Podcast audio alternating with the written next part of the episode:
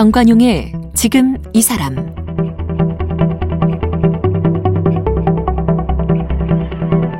여러분 안녕하십니까 정관용입니다. 어제부터 다음 달 11일까지 추석 특별 방역 기간으로 전국의 사회적 거리두기 2단계 조치가 연장됐죠. 그리고 이제 뭐 올 추석에는 고향에 오지 마 이런 부모님들도 많이 계시긴 합니다.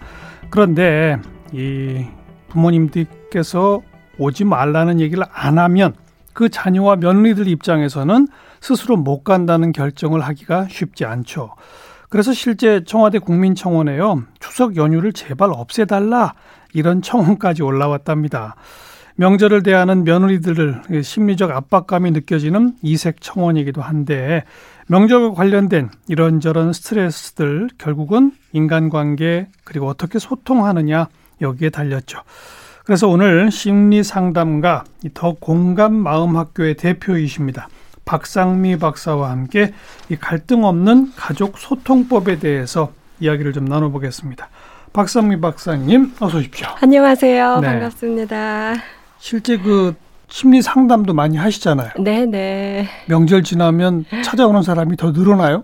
전에도 많고요. 예, 또 끝나면 또 부부들이 많이 옵니다. 그런데 어. 요즘은 어르신들의 고민과 갈등이 더 깊으신 것 같아요. 그래요? 네. 어떤 코로나 이후에 네네. 네. 가족들끼리 너무 못 만나고 이제 자녀들이 찾아오지 않는 걸이 음. 시국의 핑계로 너무 당연시해서 2월 이후로는 가족을 보질 못했다 이런 어. 려움을 겪는 분들이 많으신 그렇죠, 것 같아요. 그렇죠. 네. 이거 이제 뭐 특수 상황이라 그렇고 네. 그러니까 예년의 경우 네. 명절을 지내기 전이나 후에 네. 오는 그 상담의 주된 내용은 어떤 겁니까? 아, 뭐 이 갈등이란 게 우리가 시댁과 며느리의 갈등만 있을 것 같지만 최근에는 예, 그 사위와 그 이제 처갓집의 예. 갈등이 굉장히 많이 늘어나고 있습니다. 음. 그래서 실제로 젊은 직장인들 설문 조사를 해 보면 나에게 가장 상처 주는 사람 3위로 장모님이 등극하는 네. 뭐 육아나 이런 것들 때문에 예. 예. 또 처갓집 도움을 많이 받다 보니까 요즘은 사위들과 이제 처갓집의 갈등이 하하. 예 굉장히 많이 늘어나고 있습니다. 옛날엔 이런 거 없었잖아요. 그렇지요. 한 5년 정도 어. 예 전부터 아주 급속히 늘고 있는 것 같습니다. 그냥 그 장모님은 사 위라 하면은 백년 손님 그래서 항상 그렇죠. 관계가 좋은 걸로 알았는데 그렇죠. 왜그 네. 이런 변화는 그런 뭐 육아 문제, 처가의 네. 도움을 많이 받기 때문 아까 그런 얘기 하셨는데 네. 그것 때문입니까? 이유가 어디 있을까요? 어. 이제 맞벌이 하는 가정들이 음. 워낙 많다 보니까 아무래도 육아는 시댁보다 처가의 도움을 많이, 많이 받게 되는 되죠? 것 같고요. 어. 그리고 이제는 어 부모님들의 인식이 많이 바뀌셔서 음. 내 딸이 사위보다 부족할 게 없다. 음. 그런데 너무 고생한다. 이런 마음에서 속상한 마음이 그렇게 또 사위에 대한 갈등과 그렇군요. 또 이런 걸로 표출이 되는 것 같습니다. 음. 시댁과 며느리 사이의 그 고전적인 갈등은 여전하죠? 아, 네, 여전하지요. 시대가 변해도 똑같아요?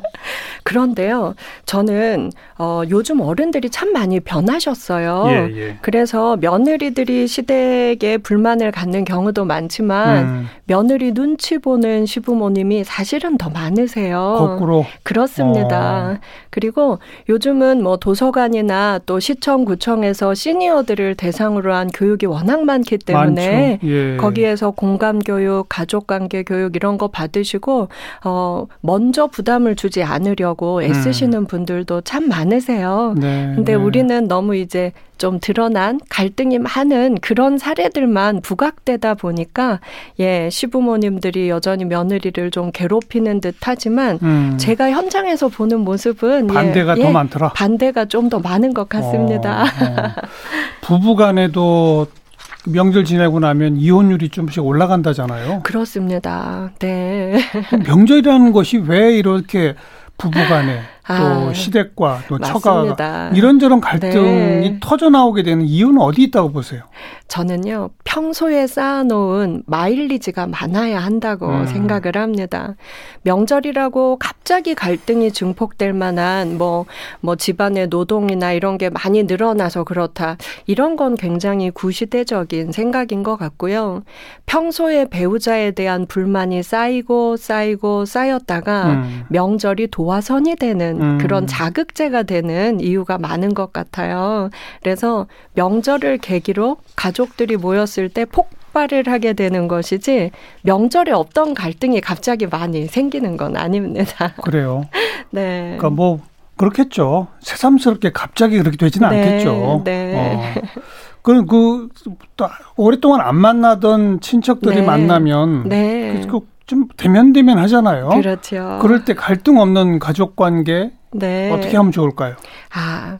우리 한국의 문화가 굉장히 가족끼리는 허물이 없고 가깝다. 음. 예. 이런 친근감도 있지만 그렇다 보니까 어 넘지 않아야 될 사적인 선을 좀 많이 넘는 경향도 예. 없지 않아 있는 것 같습니다. 예, 예. 그래서 어 이제 자식들의 진학 문제 그리고 취업 문제 네. 결혼 문제. 그렇죠. 음. 그래서 요즘 또 애 낳는 문제 맞습니다. 거. 그래서 가족끼리 모였을 때 절대 하지 않아야 될 말로 너 어느 대학 가니? 음. 어느 대학 정도 갈 수 있니? 너 취업은 준비하고 있니? 음. 그리고 너 연애는? 음. 너 결혼은? 음. 이네 가지를 묻지 않는 것이 가장 좋다고 하는데 우리는 가족이기 때문에 관심으로 더 물어야 한다고 음. 생각하는 분들이 많으세요. 그리고 요즘은 또 경제적인 것들, 예, 그냥 코로나 이후에 경제적으로 많이 어려울 거니까 서로 그냥 걱정해주고 응원해주는 그렇죠. 어. 선에서 끝나야 하는데, 예. 예, 그걸 이제 시시콜콜이 그렇죠. 뭐 얼마 버니? 뭐. 그렇죠. 아직도 빚이 많냐. 어. 그리고 막내는 벌써 집 샀는데 음. 둘째야, 너네는 언제 집 사냐. 너네는 아직도 월세 사니.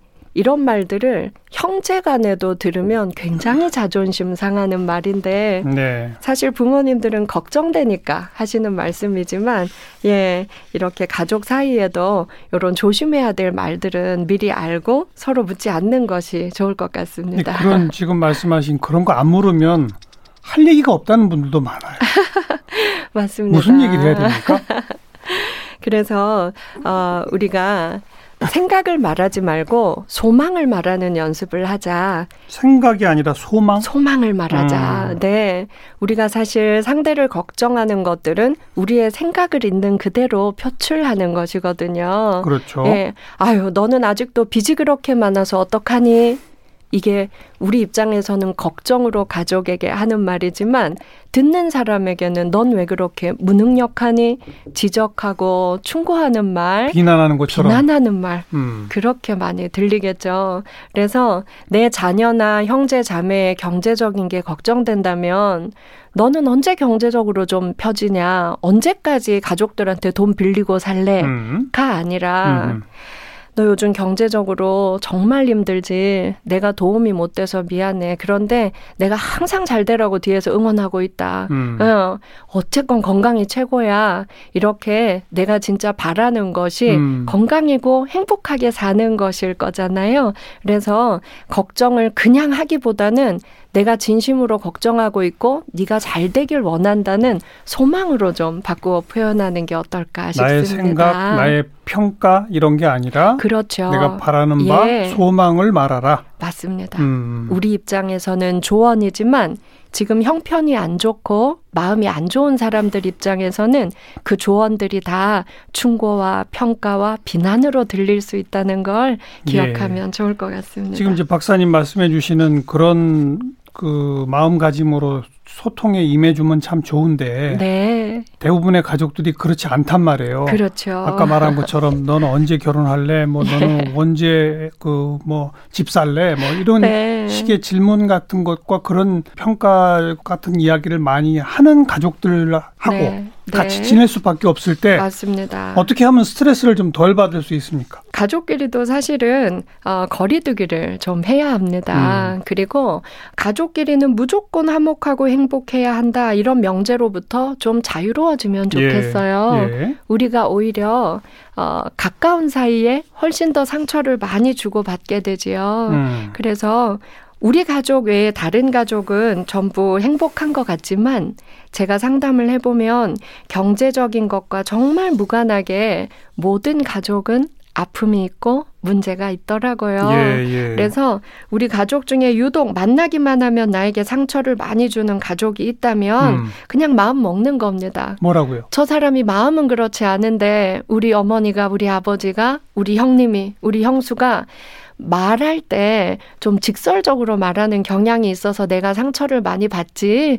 예. 근데 그분들이 변하길 바라는 건 쉽지 않아요. 음. 나는 늘 상처 받아야 하니까요. 예, 예. 근데 내 마음은 내가 달리 먹을 수 있습니다. 아, 말하는 기술과 지혜가 좀 부족하셔서 음. 마음은 그게 아니실 텐데 이렇게 내 마음을 좀 달리 먹고 그리고 어 가족 간에 무조건 좋은 말만 하고 응원만을 하는 건 아니다. 내 귀에 그걸 잘 해석할 수 있는 필터를 좀 장착하자. 네. 이렇게 마음을 먹으면 좋겠습니다. 필터? 네. 그러니까 좀 걸러서 듣는다는 얘기죠?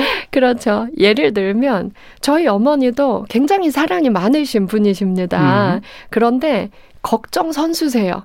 그러다 보니까 온 가족에 대한 걱정을 이렇게 잔소리로 너무 많이 하세요. 예, 예. 예를 들면 너 옷을 그렇게 얇게 입고 돌아다니니까 맨날 아프지? 음. 이렇게 얘기를 하세요. 예. 그러면 듣는 저희들 입장에서는 어머니가 매일 화내고 비난하시는 것처럼 들리지만 귀에다가 그 어머니의 말을 해석하는 필터를 꽂는 겁니다. 음. 저게 비난이 아니라 엄마 말 속에 있는 소망이 무엇일까? 음. 그러면 그 속에는 내가 아프지 말기를 바라는 거다. 네. 음. 또 하나 있어요. 그렇게 얇게 입고 다니니까 맨날 아프지. 뭐 따뜻하게 입고 네, 다녀라. 정답입니다. 네, 맞습니다. 네. 그렇게 우리가 귀에 소망을 해석하는 필터를 좀 장착을 하면 음. 내 가족들의 말 중에 아프게 들리는 말들이 나에 대한 걱정과 애정으로 해석될 수 있지 않을까 생각을 합니다. 네. 걸러서 듣고 아 저분의 표현법이 좀 그래서 그런 걸 뿐이야. 내가 괜히 속상할 필요 없어. 맞습니다. 이렇게 여겨라. 이런 말씀이죠. 네. 또 형제 간에 부모님이 꼭 뭐 우리 형이나 내 동생한테만 잘해주고 나한테는 잘 못하는 것 같다. 뭐 이런 이런 느낌 같은 거 있으면 어떻게 해야 됩니까? 이게 참 가정마다 이 문제가 참 많습니다. 음. 형제가 또 여러 명 있는 집에서는 자녀들은 다 부모님이 차별을 한다라고 느끼고 또 부모님들은 똑같이 사랑했다라고 말씀하시는데 사실 열 손가락 깨물어 안 아픈 손가락 없다라고 하지만 또 깨무는 강도가 조금 다르죠. 다른 것 음. 같습니다. 음. 그래서 사실 요즘 상담을 하는 자녀분들 중에는 사실 상담은 착하고 마음 여린 사람들이 음. 많이 옵니다. 그러면 왜 나 혼자 다 부모님 봉양을 책임져야 하는지 모르겠다. 내가 경제적으로는 제일 지원을 덜 받았는데 내가 제일 많은 희생을 한다. 음흠. 이런 고통을 호소하는 분들이 계십니다. 예, 예. 그러면 저는 자식이 나 하나라고 생각하자라고 합니다. 비교 대상을 없애는 거죠. 음. 우리가 자랄 때 부모님께 사실 형제들 중에서 내가 제일 사랑받기를 우리도 다 원했거든요. 예. 그럴 때는 자식이 나 하나인 것처럼 사랑받기를 우리도 음. 원했었어요. 그래서 효도도 내 형제 자매와 비교하고 저울질 하지 말고 자식이 나 하나다. 나와 부모님 1대1로만 보고 음. 우리가 부모님을 섬기면 억울한 마음이 없지 않을까. 근데 어떻게 옆에 보이는데 그걸 어떻게 나 혼자라고 생각할 수 있어요? 많습니다. 그런데 보면 집집마다 보면 제일 희생을 많이 하는 자식 하나가 반드시 있더라고요. 그렇죠. 어. 그리고 특히 요즘은 어, 결혼을 안 한 딸들 중에 한 명이 그 대상이 되는 경우가 많죠. 참 많습니다. 맞아요. 그래서 그 딸들이 마음에 병이 들어서 상담을 오는 경우가 음. 아주 많아요. 음흠. 미혼도 있고 또 결혼했다가 혼자가 돼서 돌아온 딸이 부모님의 노년을 책임지는 맞아요. 그런데 자식이나 하나라고 생각하고 부모님을 1대1로 바라보고 이제 부모님이 70세가 넘어서시면 사실 이제 관계 역전이 돼야 돼요. 음. 엄마가 오히려 내 딸이다. 음. 내가 이제 엄마를 딸이라 생각하고 키우자. 이렇게 마음을 먹으니까 많이 달라지더라고요. 네. 그래서 상담 현장에서도 이 방법을 권해보면 상당히 효과가 있습니다. 음, 네. 형제 간의 비교 문제도 한번 짚어봤고요. 네. 또 오래간만에 만난 친척들 중에 꼭 맨날 자기 잘난 척 하는 사람 있잖아요. 그렇습니다. 뭐 한마디 꽉 쏴주고 싶은데 그럴 때는 어떻게 해야 됩니까? 네. 근데 사실 잘난 척하는 사람의 심리를 우리가 좀 알면 음. 얄미움보다 좀 연민의 감정이 많이 듭니다. 연민? 예. 어. 사실 어 자아 존중감이 충만하고 어 나는 잘하고 있어. 스스로 생각하는 사람들은 남들 앞에서 잘난 척을 할 이유가 없거든요. 예, 예. 내가 타인에게 너무 인정받고 싶은데 가족에게 인정받지 못해서 그동안 속상했어 음. 라는 다른 표현이 잘난 계속 잘난 척으로 어. 드러날 겁니다. 그래서 아, 저 사람이 지금 자존감이 낮구나. 그리고 그동안 가족에게 인정받지 못했다고 생각해서 속상하구나. 예. 이렇게 생각하면 좀 우리도 덜 꼴불견이다 이런 마음이 좀 덜 생기지 않을까 생각이 듭니다. 음, 이런 게다 상대방이 나한테 하는 말에 내가 휘둘리지 않는 어떤 실력 같아요. 네, 그렇죠? 맞습니다. 그, 그 상대방의 말로부터 내가 좀 자유로워지는 그런 무슨 뭐 노하우가 있나요?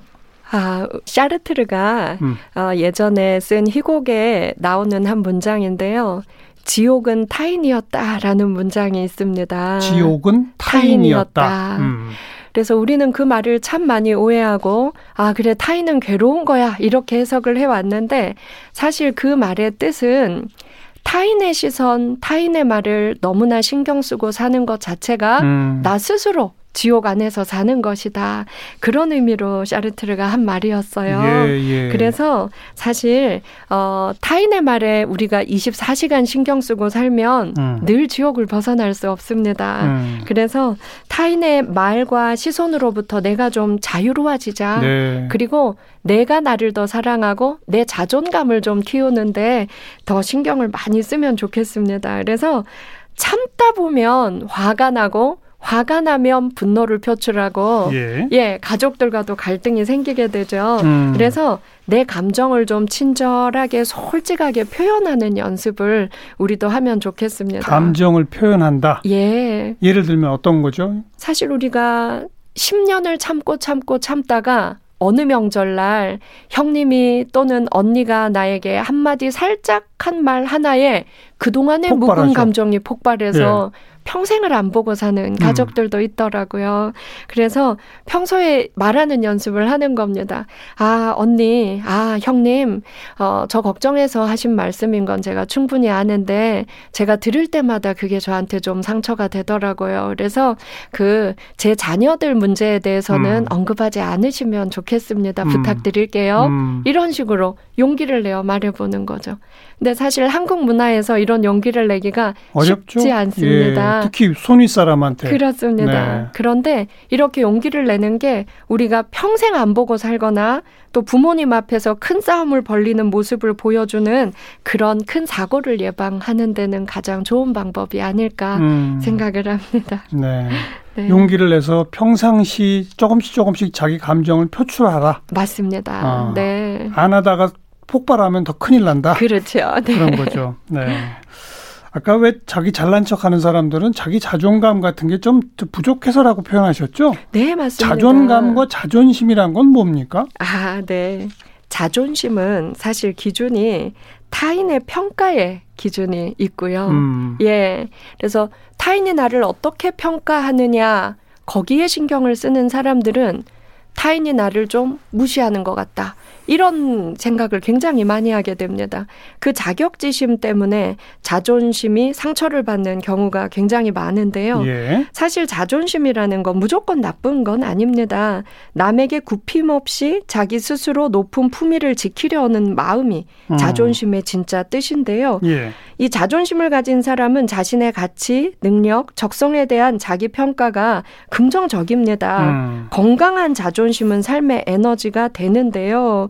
그런데 이 타인의 평가에 너무 신경을 많이 쓰는 사람들은 늘 타인이 날 무시한다라고 느끼고 자존심에 상처받았다라고 네. 느끼게 되는 경향이 많습니다. 그래서 아까도 우리가 언급했지만 타인의 시선이나 말에 신경 쓰지 않고 음. 나는 충분히 지금 잘하고 있어. 나는 나 자신을 믿어. 그게 자존감? 그렇습니다. 음. 자아 존중감이라고 하는데요. 그래서 우리가 건강한 자아 존중감을 높이는 것이 예, 타인의 말에 휘둘리고 자존심에 상처받지 않는 가장 좋은 방법일 것 같습니다. 그 왜 흔한 표현으로 쓸데없는 자존심은 버려라 뭐 이런 말 하잖아요. 네. 그건 무슨 뜻이죠? 이 쓸데없는 자존심이라는 것이 예 자기를 진심으로 존중하는 사람들은 이 쓸데없는 고집을 부리지 않는데요. 음.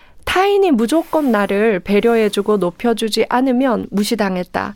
타인을 가해자로 몰아세우는 겁니다. 예, 예. 그리고 내가 늘 피해자라고 음, 생각을 하는 그, 거죠. 그게 쓸데없는 자존심에서 그렇습니다. 비롯된 것이다. 맞습니다. 음. 네.